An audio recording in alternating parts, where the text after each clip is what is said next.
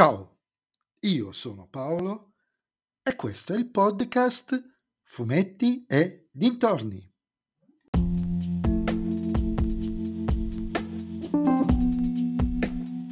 In questo episodio del podcast vi parlerò della prima stagione di Cowboy Bebop, non la serie animata ma il live action, disponibile sulla piattaforma di Netflix.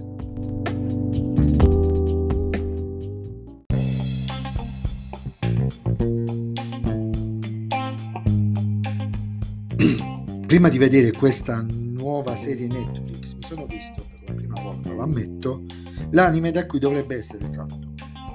E devo dire che considerando che ha 20 anni non è invecchiato male dal punto di vista grafico, di character design e anche le caratterizzazioni dei personaggi non sono malvagie, anche se forse un po' troppo eccessivi in alcuni casi.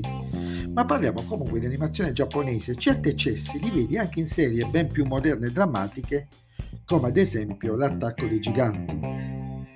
Dal punto di vista narrativo, invece, l'anime l'ho trovata, almeno per i canoni odierni, molto semplice, anzi semplicistica.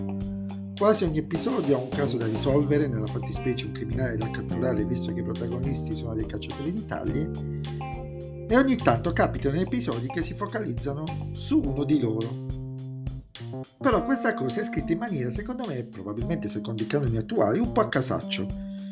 Non c'è un vero e proprio filo conduttore che porta avanti gli eventi della trama tra la prima e l'ultima puntata. Solo qualche riferimento scarso qua e là e poi una brusca accelerata negli ultimi 3-4 episodi.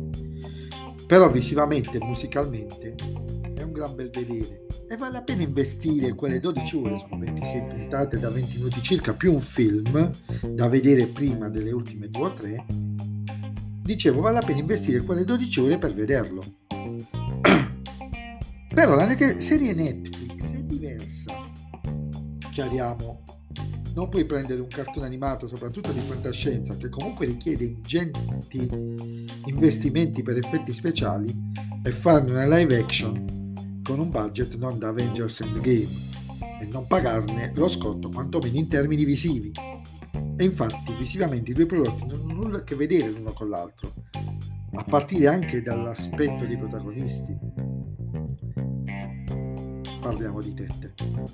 Però Netflix si è giocata la carta della narrazione, ha puntato lì i suoi pezzi grossi e a mio avviso tutto sommato ha portato, ha portato a casa un prodotto solido perché a parte il primo episodio, che anche per solo per creare una comfort zone per gli appassionati dell'anime, prova a riprodurre quasi pedissequamente la storia del primo episodio dell'anime, appunto, negli altri gli spunti vengono usati, ma rendono la narrazione meno casuale, più coesa, sicuramente più moderna, secondo il mio avviso.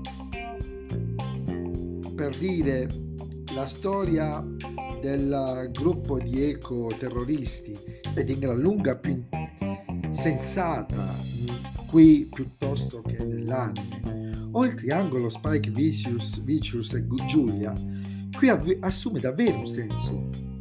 Come il passato di Faye non viene tirato fuori quasi a caso.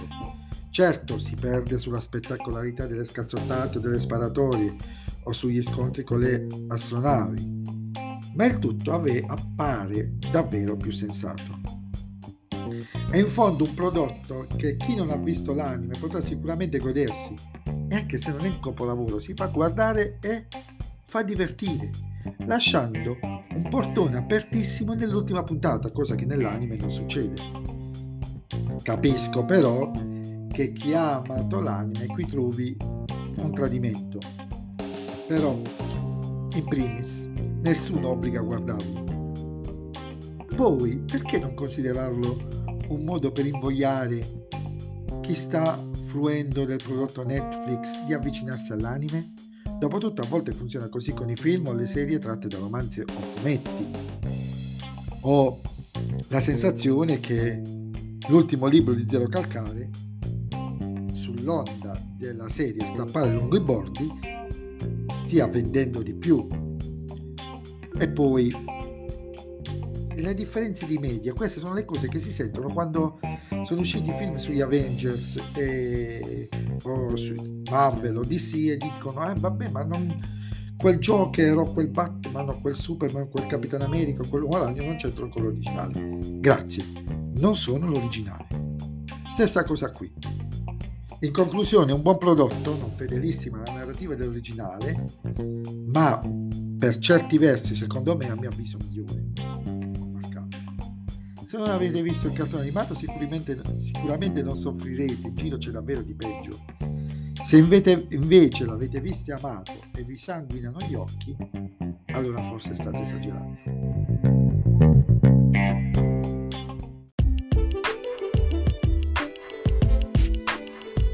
E anche questo episodio del podcast è terminato, mi sentirete nel prossimo episodio. Vi ricordo che potete sempre seguirmi su Instagram Fumetti e dintorni dove possiamo interagire e potete darmi qualche consiglio utile. Non si accettano insulti. Oddio, qualcuno sì, ma moderatamente. E se vi piace il mio podcast, allora consigliatelo ai vostri amici. Se non vi piace il mio podcast, allora consigliatelo a chi non sopportate. Ciao a tutti!